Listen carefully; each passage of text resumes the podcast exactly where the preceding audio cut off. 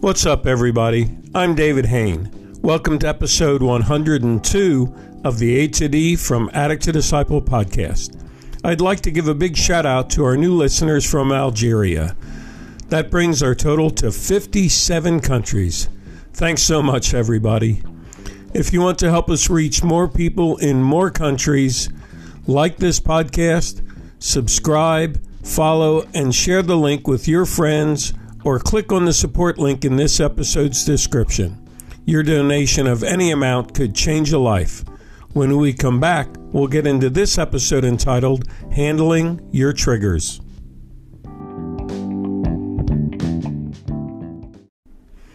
Welcome back to episode 102 of the A to D from Addict to Disciple podcast entitled Handling Your Triggers. I want to give a big welcome to my friends in recovery from the U.S., South Africa, and Australia for their participation in this group. As before, I'll be keeping them anonymous, but I'll be saying their answers as if we're having a group meeting. And today, guys, I'd like to do an episode in response to questions I've been getting from listeners about how you guys handle your triggers. I believe your input will be valuable in encouraging many. So, here's today's thoughts. By staying isolated, the person in recovery may think they're reinforcing their sobriety. But in reality, long term recovery means learning to manage triggers and not to completely avoid them. Eddie, would you like to start us off today? Sure, David. My wife and family would do everything to make sure I didn't come into contact with alcohol or even talk about what I had been through. They felt that I was being overconfident by even thinking that I could handle being in that sort of company, and that given the opportunity, I would slip right back in. I, on the other hand, was so confident, confident that if Christ had brought me to this point, he was more than able to take me through and beyond whatever I was going to be facing in my new life. I never gave the devil an opportunity to lure me back. That life had died in me, and I was born again in Christ who strengthens me. So when faced with triggers, I prayed intensely inside my mind. I was fully aware that I was weak to the world so the only way to tackle the world and all its triggers was to train my mind on how to handle the battle in the spirit. And praise God, I have managed to stay clean for 14 years and still going strong. Great start, Eddie. I like that you stress the importance of being fully aware that on our own we are weak to the temptations of the world. Gary, how do you manage your triggers? David, I have learned not to focus on triggers as much as I do on what lays at the root of that which triggers me. Why have I created a trigger for this specific situation in the first place? Do I really know myself? I have found, and much of this, I must say, has been revealed as I've been taking your From Ashes to Destiny course, David, I've found that many of our triggers, if not all, have their root in a common, long held belief we harbor about ourselves. So for me, it was a case of facing something I had never confronted before regarding a belief about myself and then asking myself if that belief was justified, if it honestly applied and fit in with who I really was. And if it didn't fit, and in my case it didn't, I mentally rejected the existing belief. I repeatedly did that as it was a new process that I was learning, and thereby, as a result, I was consciously instilling a new belief, a more self worthy one that reflects who I truly am and aspire to become in my new purpose driven life. So it's changing how I see things and consequently responding to things, which ultimately impacts on my triggers, all of which over time can fall away. For me, David, it's all about the attitude we choose to adopt, that we are able to change and transform. Don't isolate, illuminate.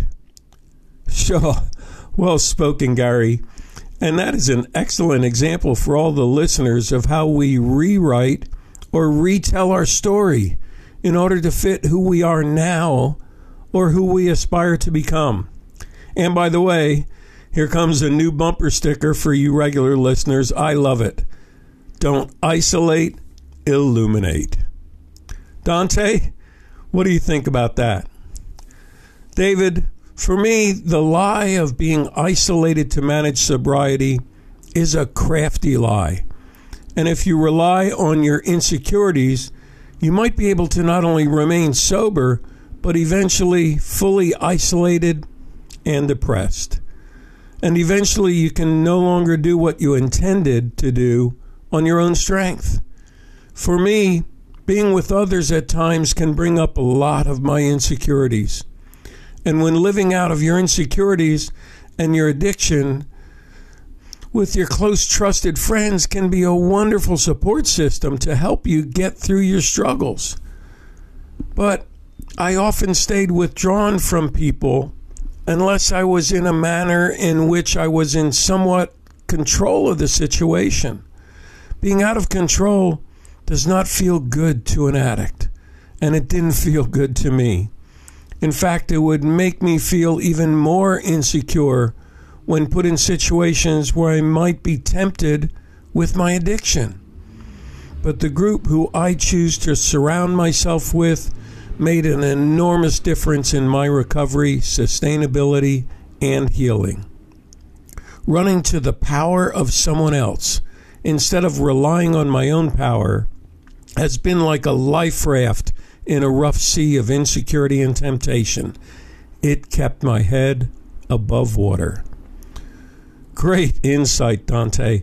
I really like your openness in the battle of facing your insecurities and not just talking about living out your insecurities with the support of those you chose, like a trusted friend, but to find sustainable healing from your addictive temptations as you live it with them and find that you can keep your head above water.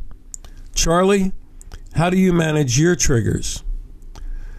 David, to be honest, I feel I am the trigger. My disease is one of mental illness, one of obsession.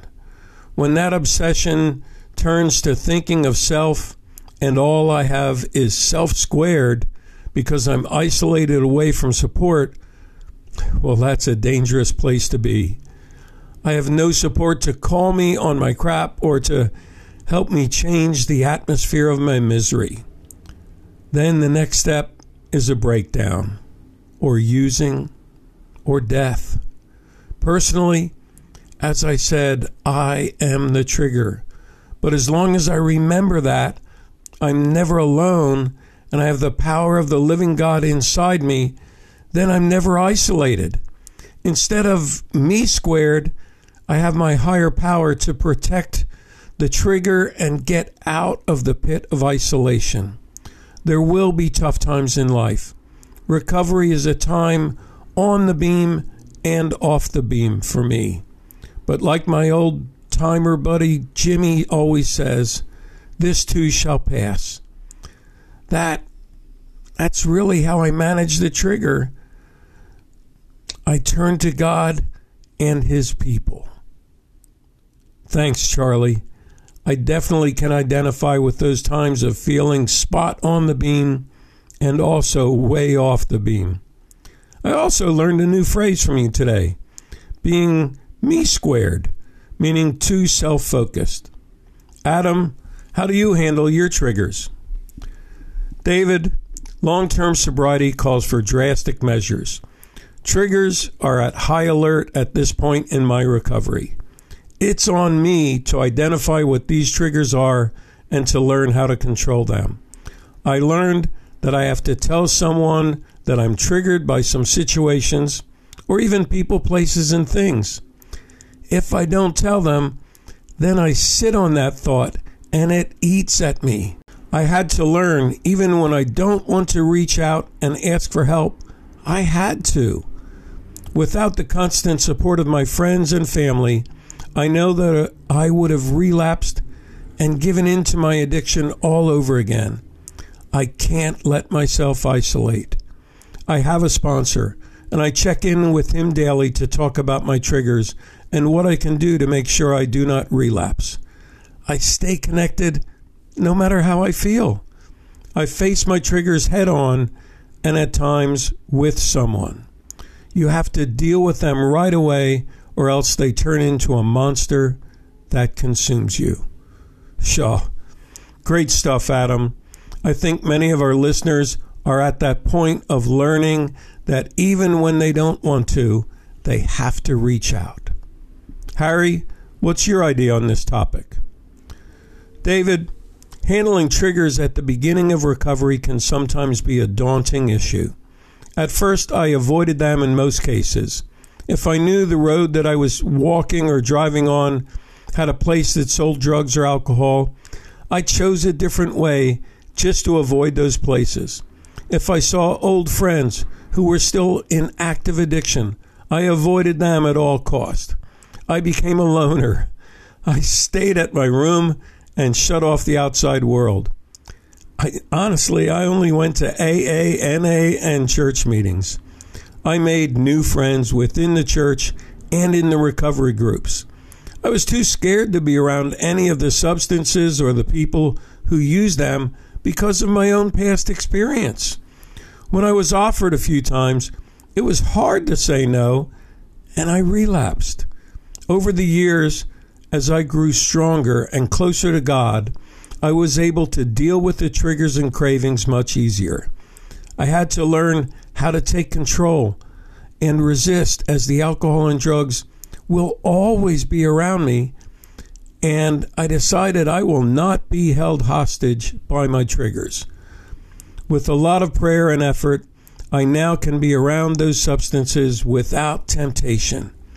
And actually, I have pure disgust for it to the point I feel sorry for those who are abusing it.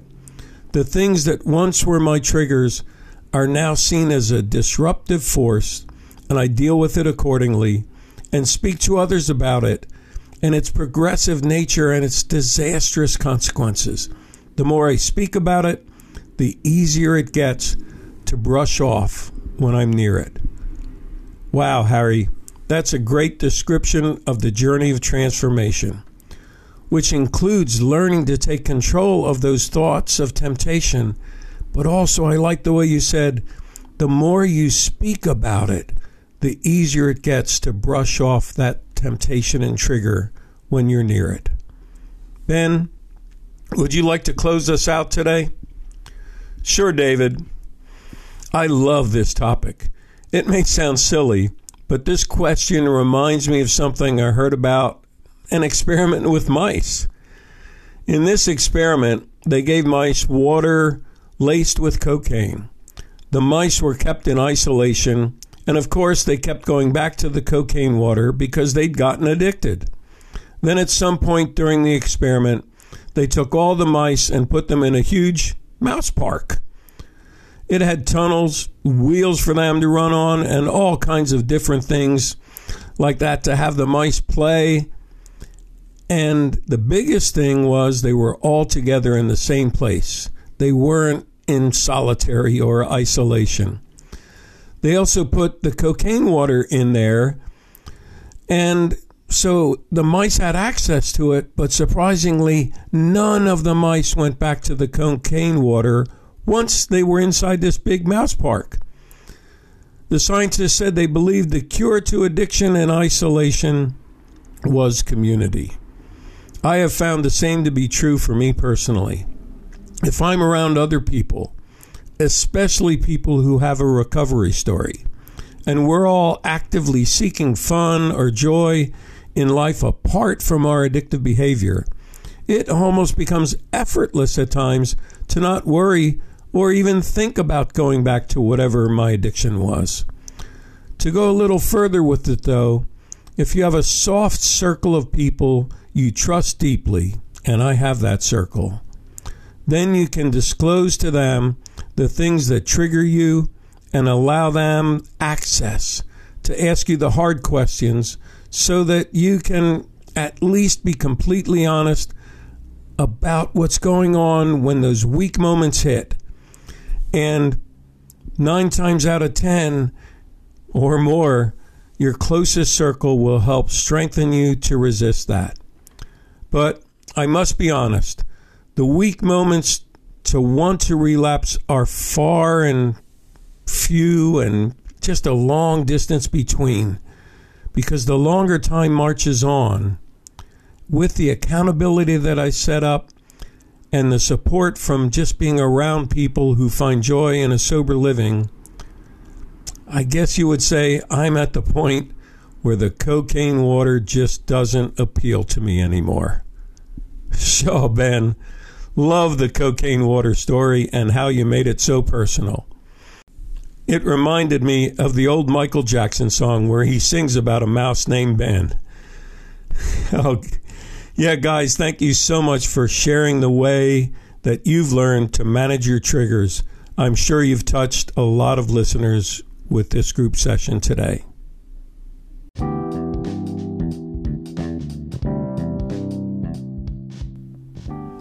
Thanks for listening to this episode of the A to D from Addict to Disciple podcast. If you would like to join an online group or one on one counseling, as you might be seeking help for how you manage your own triggers, please message me on the link in this podcast or by email at david from a to d at gmail.com or go to my website www.fromatod.org and click on the contact page. You can also keep in touch with what we're doing in From A to D by following me on Instagram at David from A to D. Tune in Monday for our next episode, and as always, stay safe and stay strong.